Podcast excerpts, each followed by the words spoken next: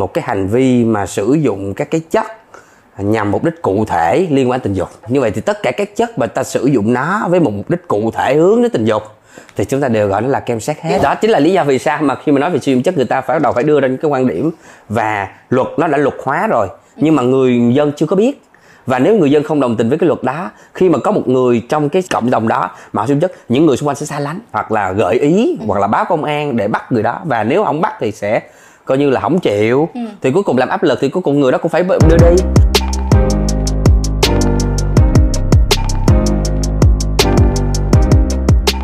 có nghĩa rằng là một người mà có đời sống hạnh phúc à, vui vẻ à, dị lương cao có chồng có vợ có con bình thường họ sẽ có xu hướng không sử dụng chất ừ.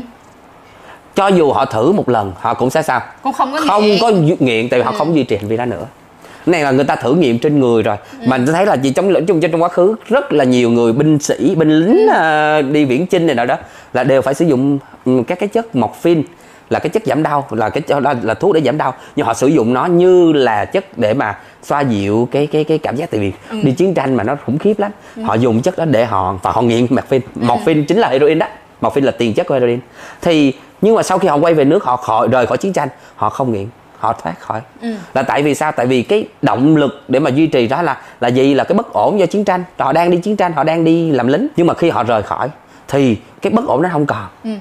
họ lại từ bỏ rất là dễ.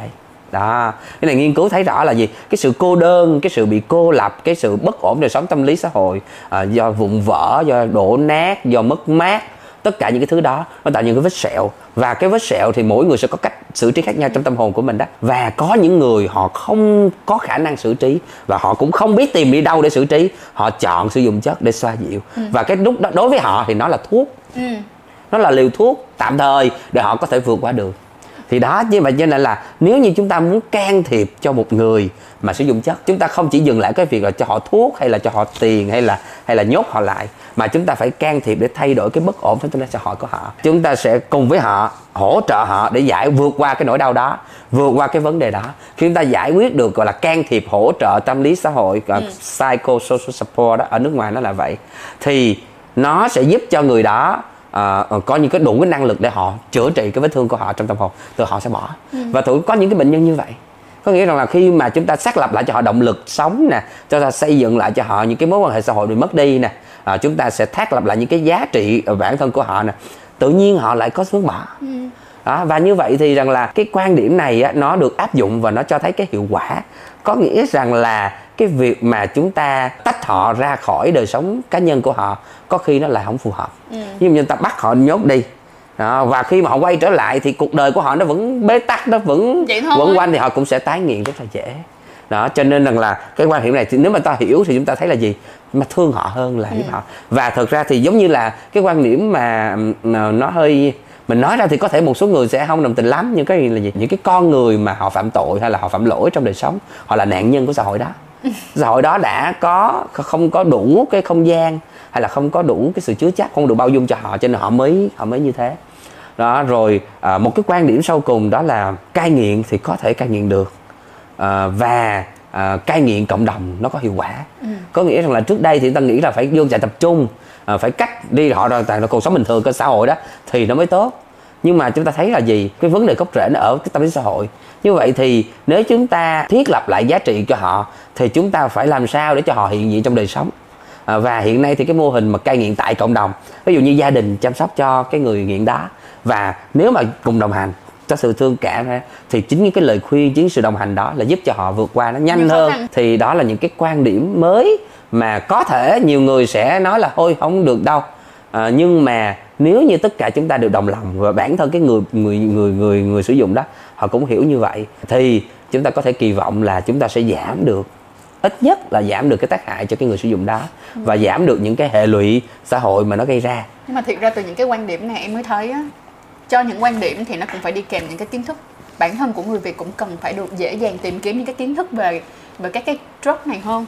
Bởi vì khi mà họ có biết kiến thức về nó họ sẽ có nhìn có cái nhìn một cách gọi là trung lập hơn á anh. Em thấy là tất cả nỗi sợ đều bắt nguồn từ việc mình không biết gì hết á. Nó còn bắt nguồn từ một thứ nữa đó là những cái ám ảnh hay là những cái hệ giá trị mà chúng ta đang có. Nhiều người hơi có cái nhìn hơi khe khắc đối với ừ. người khác à, thích phán xét hơn là chấp nhận và bao dung. Thì cái này cũng ừ, thủ nghĩ là đối với cái vấn đề này đó thì ờ, khi mà nói ra đó thì mình không phải mình binh cho những người sử dụng chất không phải. Mình cũng không muốn ai là cái người sử dụng chất hết. Nhưng mà mình phải hình dung là gì? Đối với họ đó là cái liều thuốc của họ. Đó là đang là cái liều thuốc của họ. Và chúng ta nếu như chúng ta muốn cứu chữa họ tức là chúng ta nghĩ rằng ta muốn cứu chữa họ ta làm điều tốt cho họ thì không phải ta giật cái liều thuốc đó ra khỏi cái tay họ Ừ. mà là chúng ta phải cố gắng chuyển hóa và đưa cho họ một cái liều thuốc khác. Vậy cái liều thuốc khác chưa đưa chưa xong thì họ vẫn phải tiếp tục dùng cái liều thuốc kia. Yeah. à, và như vậy thì trong cái bậc cái can thiệp á đối với cái người sử dụng chất thì người ta sẽ phân thành ba bậc.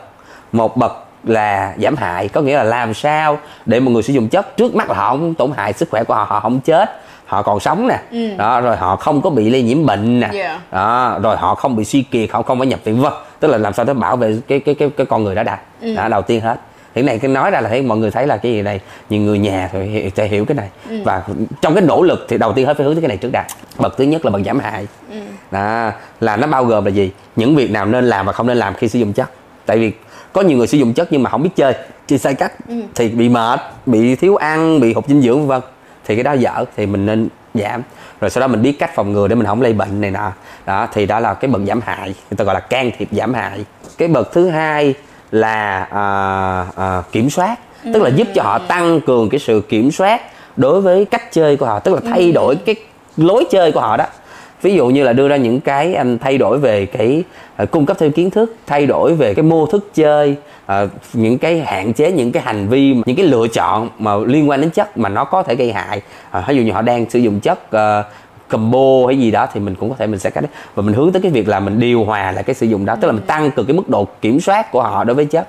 Họ sẽ làm chủ lại cái chất. Và cái bậc cao hơn là cái bậc ngưng là bậc cai nghiện. Thì lúc bấy giờ mình hướng tới cái việc là giúp cho họ à, giảm tần suất sử dụng và cuối cùng là giảm luôn cái cái hành vi sử dụng tức là ngưng luôn.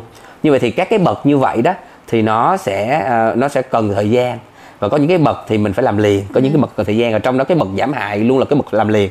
Là khi mình có cái người như vậy đó một cái bạn của mình hoặc người thân của mình thì đầu tiên hết ví dụ như là à, mình nói về prep đó ví dụ để người HIV à, bạn đã có chưa? Đó để mình mình đưa cho bạn. Là những cái việc tối thiểu mình giúp. Mình trước mắt là mình khoan chối bỏ bạn và mình cũng khoan là phán xét là bạn mình vậy thì mình không chơi nữa.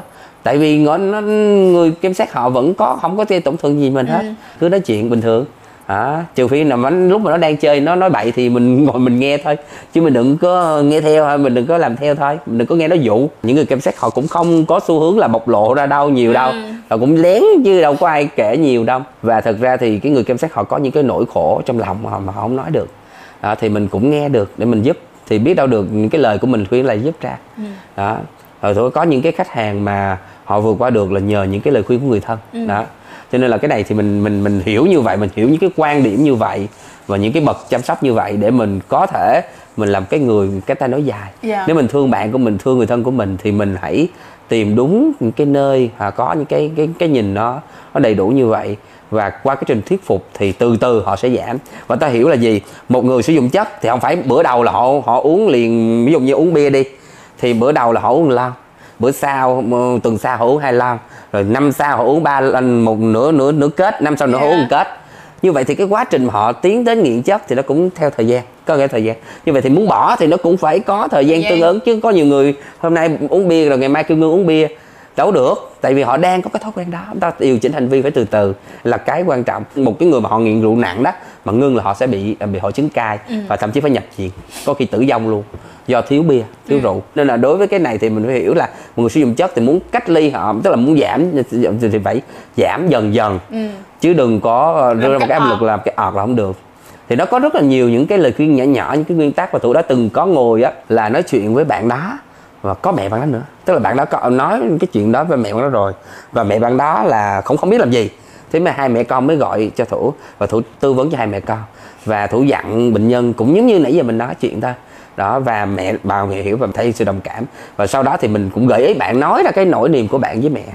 Và sau đó thì hai mẹ con hiểu được nhau. Và sau đó thì hai mẹ con cùng nắm tay nhau và vượt qua. vượt qua được cái cái cái cái cám dỗ đó. Nhưng nếu mà chúng ta đi đúng con đường đó thì chúng ta sẽ ờ, cứu được không phải chỉ một người mà là một cái quan hệ một cái xã hội đó. Một, cái, cái một cái community, một cái một một cái một cái một cái nhóm đó là cái trong community nó lớn quá. Một cái gia đình đó. Cái đó là community của họ cái À. người sử dụng drug cái cái cái cộng đồng của người sử dụng drug